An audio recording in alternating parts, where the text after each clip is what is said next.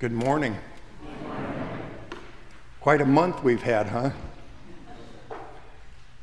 I'm thinking of news war in Ukraine, still raging, Hamas committing unspeakable acts of terror and cruelty against Jews in Israel.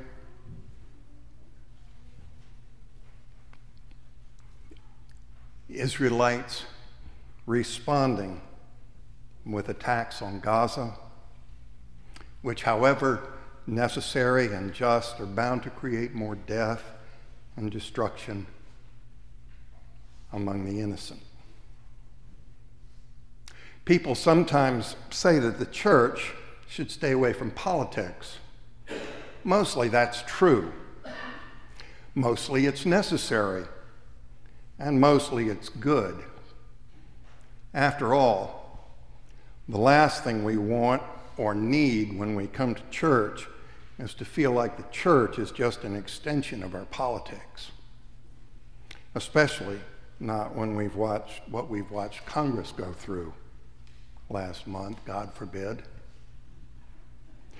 But in a larger sense, our faith is about politics because politics is about living together in community.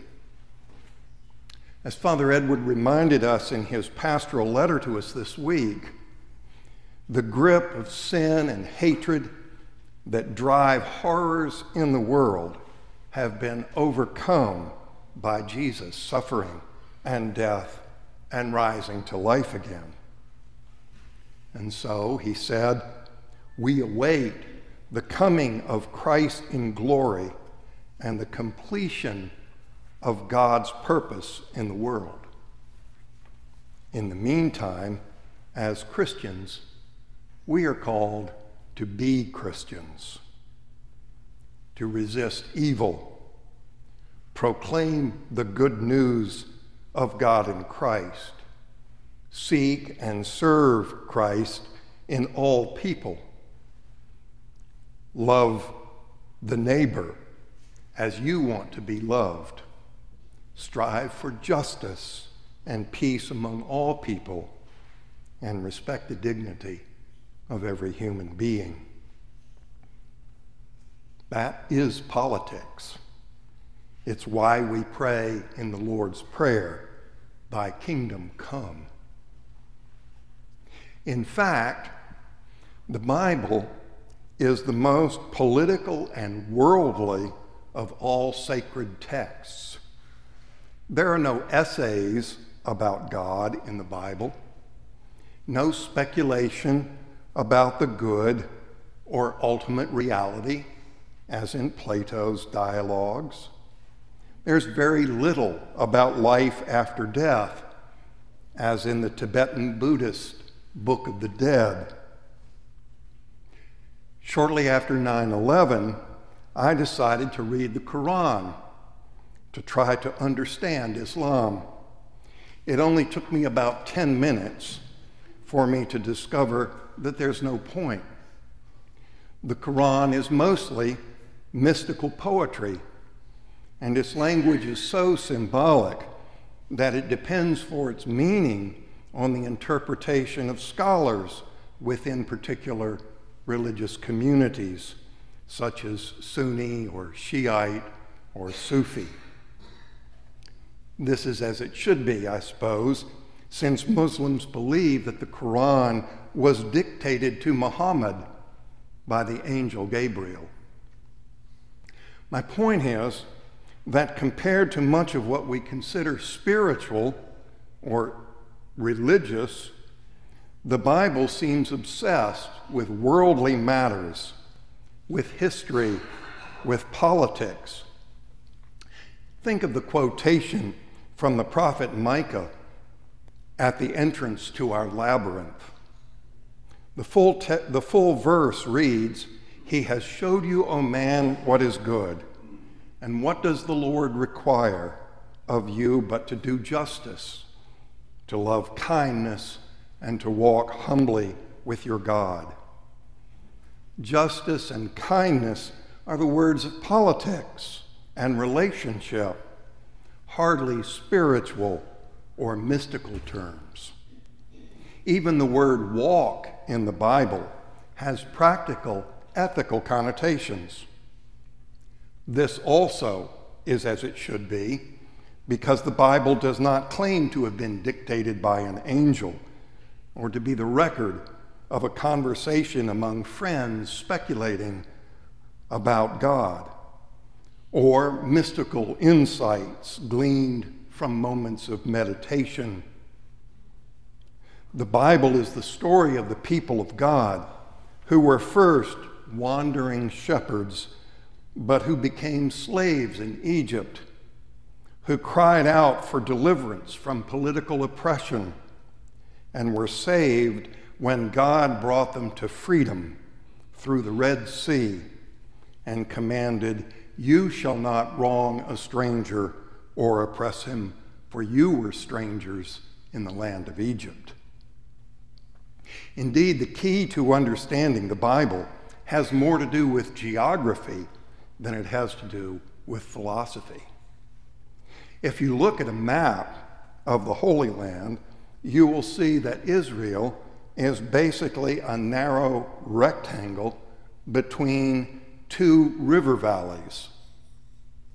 The east, to the east, Tigris and Euphrates, and to the west, the Nile of Egypt. The Arabian desert lies to the south, and the Mediterranean Sea to the north.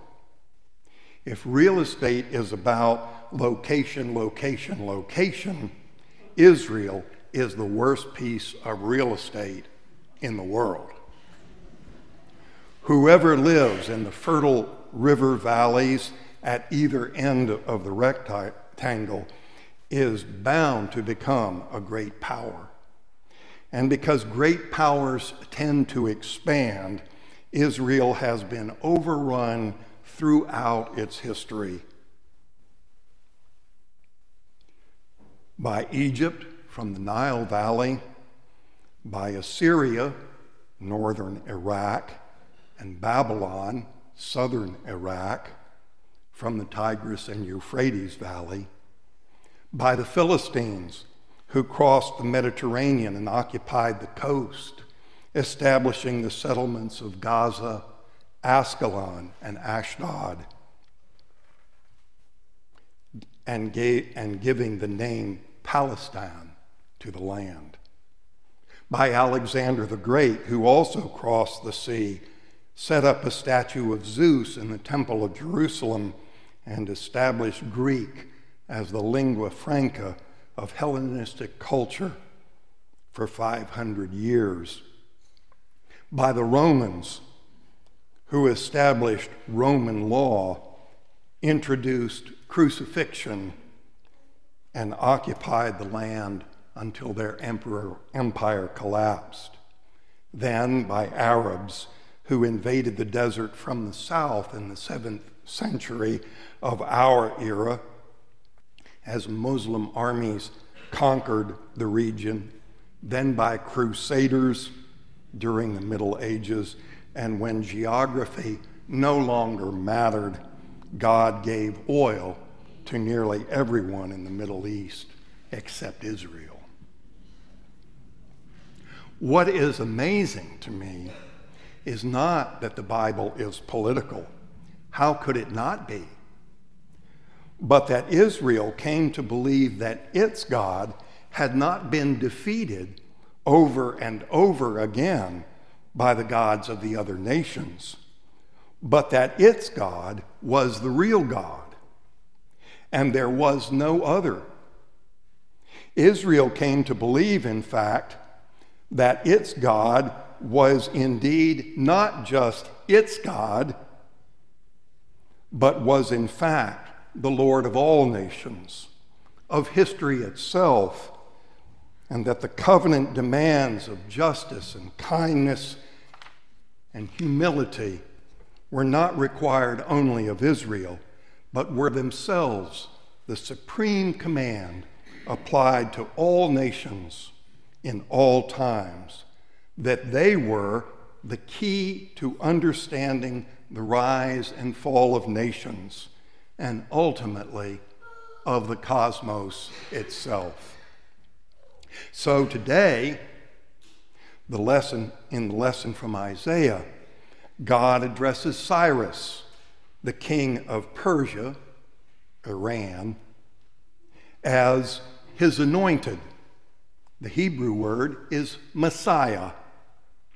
Shortly before Cyrus is about to conquer Babylon and allow the Israelites to return to Jerusalem from their Babylonian captivity, saying, For the sake of my servant Jacob and Israel, my chosen, so that they may know from the rising of the sun and from the west that there is no other besides me. I am the Lord, there is no other. And in the gospel today, we heard Jesus dismiss the question about paying tribute to Caesar with a simple give to the emperor the things that are the emperor's and to God the things that are God's.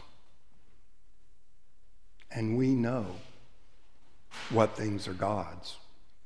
We are reminded every time we walk the labyrinth as a meditation on the Christian life that as Christians we walk together, whether fearful or hopeful, trusting or confused, always trying to do justice and to love kindness and to walk humbly with God.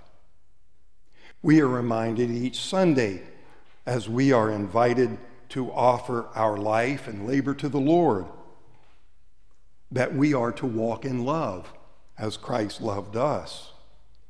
And we remember what things are God's when we renew our covenant with the Lord each stewardship season, as we pledge our time and talent and treasure to God and renew our commitment to serve Christ by loving one another and serving the needs of others.